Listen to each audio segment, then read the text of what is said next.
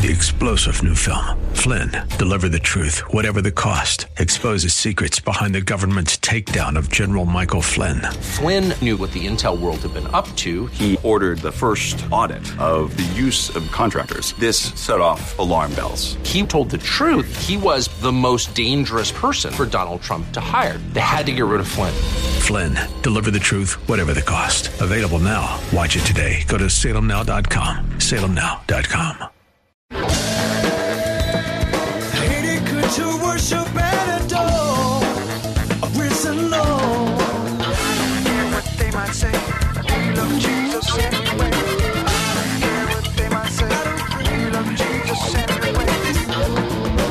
hi there, and welcome to today's broadcast of Way of Grace from Grace Bible Church right here in Hayward. Today, Pastor Jesse Gistand takes us back to Judges once again. We've been looking at Deborah this week, the exceptional ruler. As we begin our time together today, we're reminded of what it takes to make a real congregation, what's involved. Deborah answers this a little bit, and we'll also spend time in 1 Timothy chapter 2 as well. It's all straight ahead. From Grace Bible Church in Hayward, here's Pastor Jesse Gistand. what it means to be a local congregation, how deep your roots have to go. Because you're talking about being a kingdom inside of another kingdom. And how are you going to stand if your roots don't go deep enough for God to be your refuge and your rock, your strong tower and hiding place? Here it is. The enemy knocked out 50% of the people in America. And the 50% that came back only gave at a level of 50%. Do you know what that means?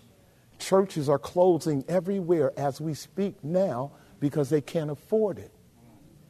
Because when we shut down this pseudo pandemic, we destroyed jobs. And when you destroy jobs, you destroy families' capacity to give. And when you destroy giving, you destroy local church communities. Did you hear what I just stated? He came down. And what God is doing this time is making a round in to set up his servants to make sure that this next one does not totally wipe Israel out. So you might say, Pastor, what happened to the 20% that didn't shut down? You should know because we were part of the 20%.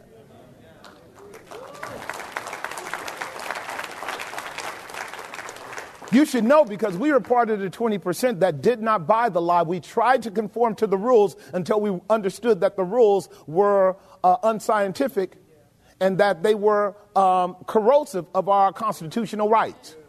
And we had to simply stand on the uh, Barrington Declaration and declare that God is sovereign and our freedom merits our right to gather together and assemble. And we have enough common sense to determine when we're sick or not and know how to go home and stay away. Right? In other words, we have a God who has given us a sound mind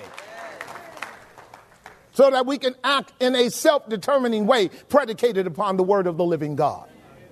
And this happened in California with about 10 churches. They didn't shut down, and God blessed them more like He did us than even before. Because when you walk in obedience, God blesses. But it's not going to be on CNN News. It's not going to be on Fox News because we're fighting a spiritual battle. So, so, so under point number two, her sensitivity, sensitivity to God's will, she was calling a brother to have absolute massive victory, and he comes in with a condition. And so, what does God do? He simply facilitates that man's uh, accommodating weakness, not for his sake, but because he actually wants to demonstrate that he can accomplish his redemptive purposes through weakness. Do you understand that? Now we're going to get to this sister next week. Deborah means the word of Jehovah. Jael means that Jehovah is God. And the two bookends of those two sisters are going to play a critical role in the decisive victory of taking out this formidable enemy. Are y'all hearing me? Now, there's something really interesting here. I'll take you, take you through a few more minutes of this. Go to point number three. I want to unpack this. Point number three. You, in your own time, you can read the uh, references in that outline. You guys know they go deep. I'm showing you all kind of things there, but for time's sake, we want to be uh, expeditious. Point number three in our outline the glory of the gospel through weakness is hinted. Look at verse 9. We just looked at it. And she said, Surely I will go up with you. You guys see that? I would say that in a different way because she was not speaking confidently or assertively or in some kind of uh, grandiose way. She would have been utterly disappointed. Do you guys hear me? Here you are, the point woman for God, and all you're doing is delivering the mail. And this fool is going to tell you that he won't open the mail until you stand there with him. And it's going to put you in the middle of a compromise between him and God and get you in trouble with God.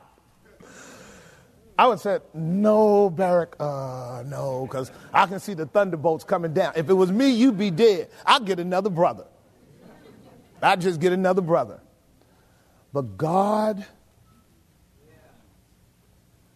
He accommodates our weaknesses. He just, He does not approve of them. He does not smile on them. He simply accommodates them. Do not get it twisted. He delights in mercy because he sees an outcome greater than your stupid, momentary, limited rebellion. Does that make some sense? See, because God operates out of an organizing principle too. And in his organizing principle, can I say this? In God's organizing principle, he, he anticipates our rebellion, our foolishness, our sinfulness, right? Where sin abounds, grace doth much more abound. That God might get the glory for his grace over his glory through our obedience. And it's so important for you and I to know that God's going to make a way. Remember Esther? Same thing. Esther got the decree, girl, it's on you. And remember what her, her, uncle said? If you don't do it, God will raise up somebody else to do it. This is your time. All right, God, God always, God always has a ram in the thicket. Do you know that? If you don't want to go for God, He'll raise up stones. His, his plans are never going to be frustrated never going to be thwarted by you and me. She said, Sure, I'll go with you.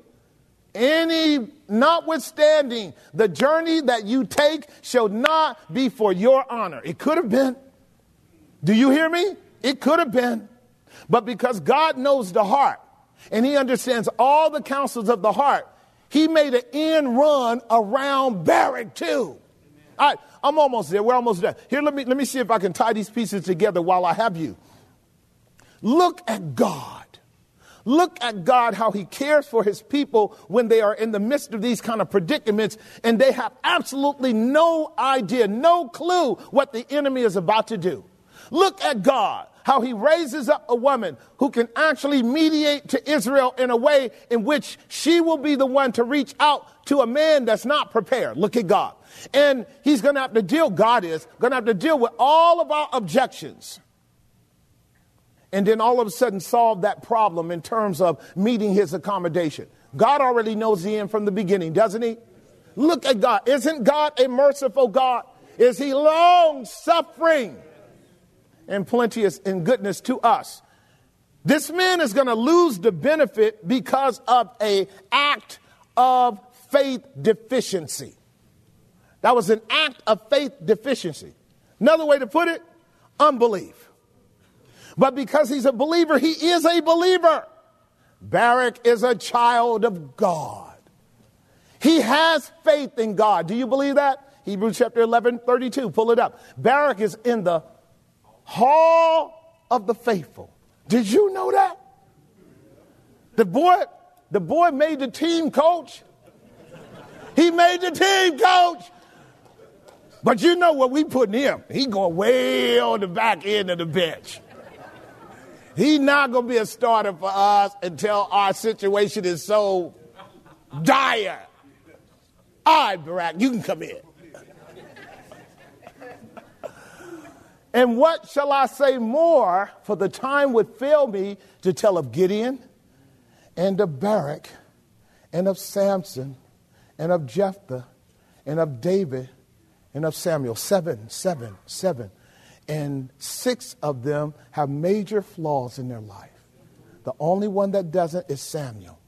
Do you guys understand that? So you see what God is working with? He's working with you and me. He's working with you. Yeah, you know his mama named him Barack. Did you know that? Do y'all know anybody named Barack? his mama named, y'all, y'all got a few more minutes, I'm almost done. His mama named him Barack.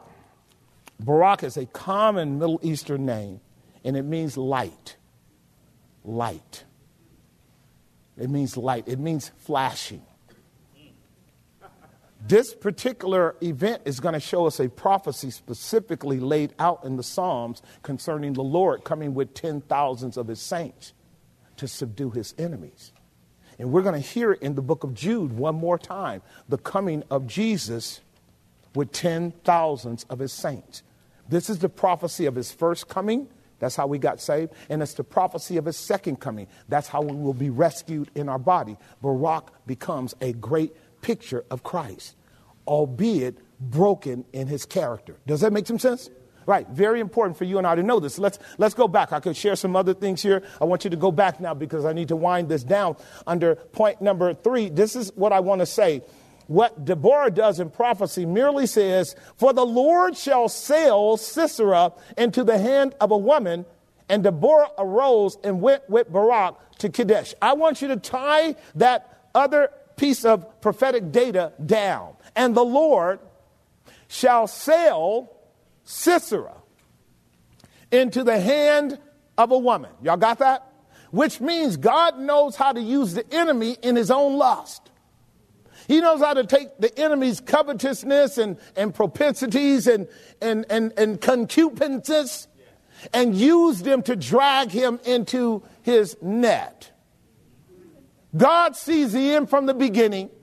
And if God is the great chess master, and he is, he is frequently 10 moves ahead of all of us.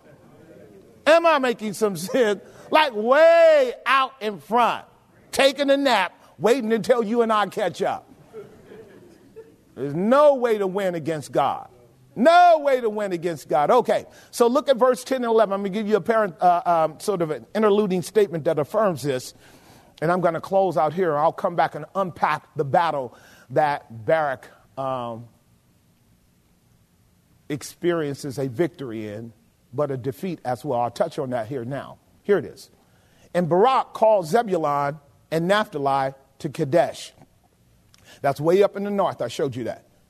Kadesh is going to be uh, a little bit down the hill from, um, from Naphtali and, um, and, and, uh, and Zebulun, and they're going to go up to a mountain called the Mountain of Tabor to position themselves. That's what the text is going to say. And he went up with 10,000 men at his feet, and Deborah went up with him, verse 11. Now, Heber, the Kenite, which was of the children of Hobab, the father in law of Moses, had severed himself from the Kenites and pitched his tent unto the plain of Zaanaim, which is by Kadesh. Look at what happens. All right, so we, we, we really want to understand the narrative. Do you? Do, do you? You want to understand the narrative. So Moses had a father in law, and they were the Kenites, and they were in cooperation with Israel all the way into the promised land. Y'all there? Right. We know this going back with Caleb and, and Othniel as well. Where the Kenites come in because they were warriors with the Judite tribe and with the Benjamite tribe. Here they are now, many, many decades in, because we've seen 20 years, we've seen 18 years, we've seen 80 years. They're in the land for a while. Guess what happens with the Kenites? They start removing themselves from allegiance with the children of God. And that's because they see these wars going on between the people of God and the people of the land. And what they see is that most of the time, the people of God collapse under their authority.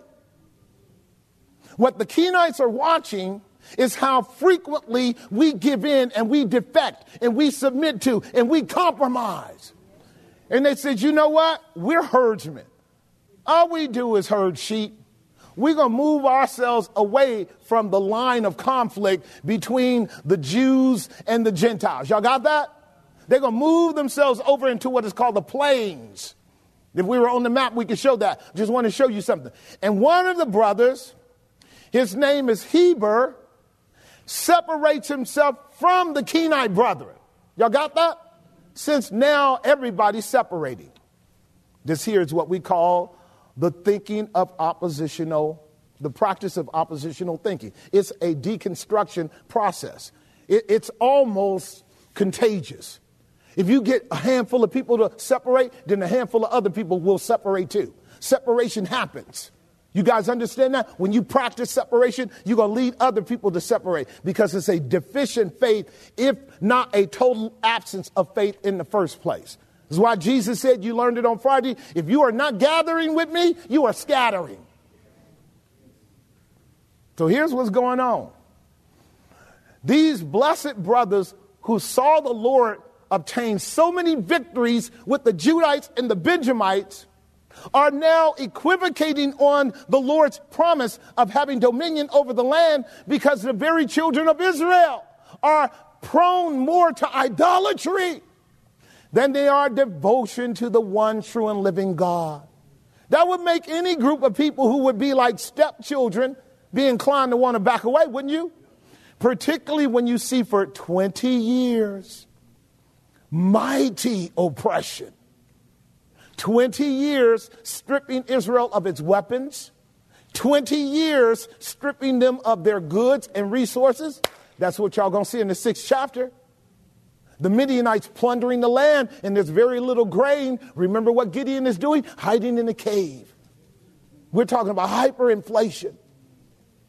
Okay, so it's important for you to capture this. I probably would have collapsed. Said, you know what? I just don't want to have nothing to do with politics. Have you, have you ever heard that? You got the left over here and the right over here, and they're all compromising and killing each other. I think I'll just stay over here and just play in my land. Well, there was a brother who was in that convenient position of halting between two positions who decided that he would capitalize on it. His name is Heber. Watch what the text says in verse 12.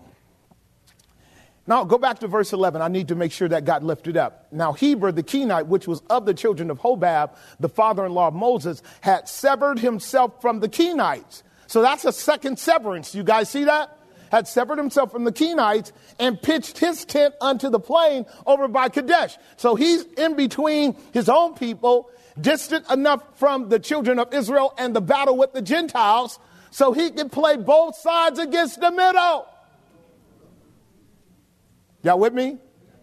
Look at verse 17. Now I love this. Verse 17. Howbeit Sisera fled away on feet. This is where Barak was winning the battle, destroying all of the army of Sisera. But Sisera himself jumped off his donkey and fled. Y'all got that? He said, This war is over. I done lost this thing. I'm just trying to escape for my life. Well, he would have had nowhere to go if there was not a compromising man who was among the people of God who separated himself from the people of God and set himself up as a kind of money changer between himself and the Gentiles. Are you hearing me? Look at the text. He fled away on his feet to the tent of who? Jael, the wife of who? How convenient. And here's what we call the X explanation, X uh, um, exposition of the text. Here it is. For there was what? Peace between Jabin, the king of Hazor, and the house of Heber, the Kenite. Do y'all see it? Peace with God's enemies. Because his family had separated himself because they were under the horizontal dilemma of seeing Israel depleted, Israel uh, controlled and subjugated, Israel compromising. See, this is a real problem for all of us. We will look in the flesh and we will see the people of God in such utter disarray. And then we'll put our own decree on it. They're cursed, they're damned. And I'm separating myself from them. Am I making some sense? I'm separating myself from the people of God because they're so weak and so fickle and so given to compromise and so given to evil and so inclined to just fall off. Yeah, but what about you? What, you're different? Are you better? Are you better than any of the people of God that you should separate yourself from them? And the answer is no. Separation from the people of God is not the key. Integration is the key. Integration is the key. It's integrating deeply into your organizing principle and realizing that frequently God is weakening his people to get them to call on him. Frequently, God is bringing trouble in the life of his people to get them to fall on their knees.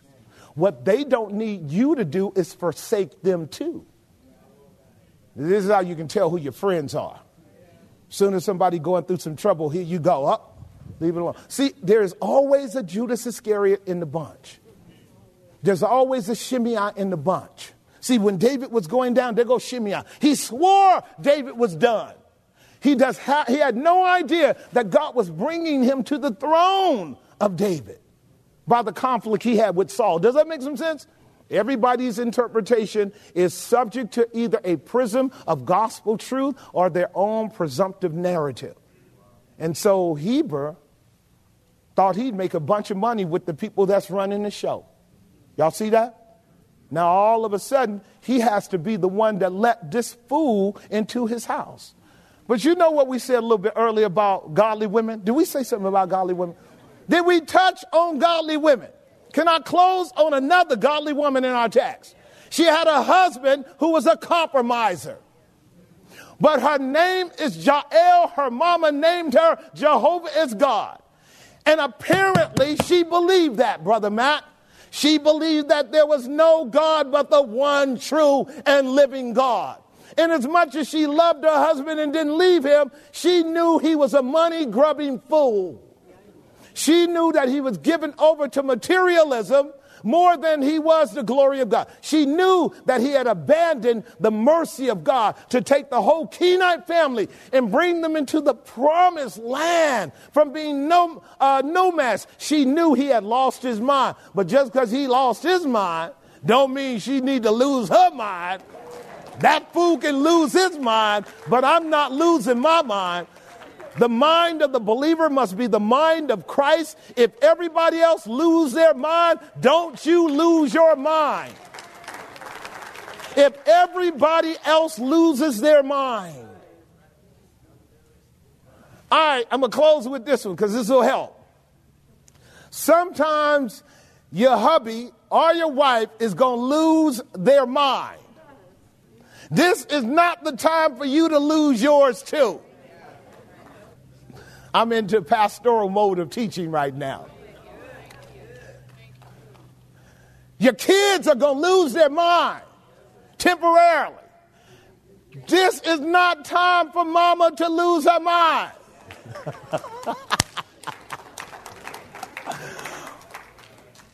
well, Pastor, when do I get to lose my mind? You really don't. But if you if you have to, if you have to lose your mind, make sure your husband is in his right mind. And make sure some of the kids are in their right mind so they can flank you while you losing your mind until you recover your right mind. And then may the whole family learn that from time to time, the saints are going to lose their mind. But God has a plan. And we already see that the honor was going to be given to his wife. And that means somewhere along the whole line of their marriage, she kept it right with God. And she knew that he that cometh unto God must believe that he is and is a rewarder of them that diligently seek him. Well, you are listening to Way of Grace with Pastor Jesse Gistand from Grace Bible Church here in Hayward. Closing out our time together today, we invite you to reach out to us. Let us know how the program encourages you in your walk with Christ. Questions, comments, prayer requests are always welcome. You can either write to us, give us a call, or stop by our website and drop us an email. Now, the best place to go, of course, is the website. Not only will you be able to write to us via email, you'll be able to get more information about who we are, what we believe, worship times, how to get here. Grace-Bible.com is our website. Again, that's grace-bible.com. If you wish to give us a call, the number is 510 886 9782. That's 510 886 9782. If you're writing to us, our address is 22768 Main Street. That's 22768 Main Street. Here in Hayward, the zip code 94541. That's 22768 Main Street, Hayward, California 94541. One final note as we close out our time today this program is listener supported. If you wish to partner with us, we would be more than grateful. This broadcast airs throughout the Bay Area as well as online, impacting thousands for the sake of Christ.